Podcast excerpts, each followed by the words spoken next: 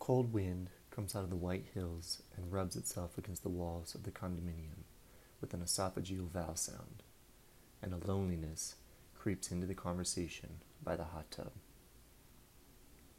We don't deserve pleasure, just as we don't deserve pain, but it's pure sorcery the way the feathers of warm mist keep rising from the surface of the water to wrap themselves around a sculpted clavicle or wrist.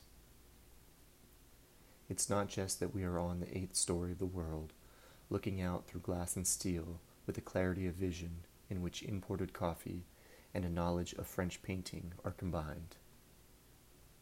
But we are atop a pyramid of all the facts that make this possible the furnace that heats the water, the truck that hauled the fuel, the artery of highway blasted through the mountains, the heart attack of the previous owner, the history of Western medicine that failed to save him, the successful development of tourism, the snow white lotions that counteract the chemistry of chlorine upon the skin, our skin. Down inside history's body, the slaves are still seeing in the dark. The roads continue to be built. The wind blows and the building grips itself in anticipation of the next strong gust.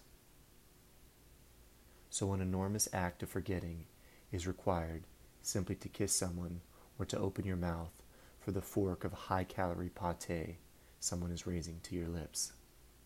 Which, considering the price, it would be a sin not to enjoy.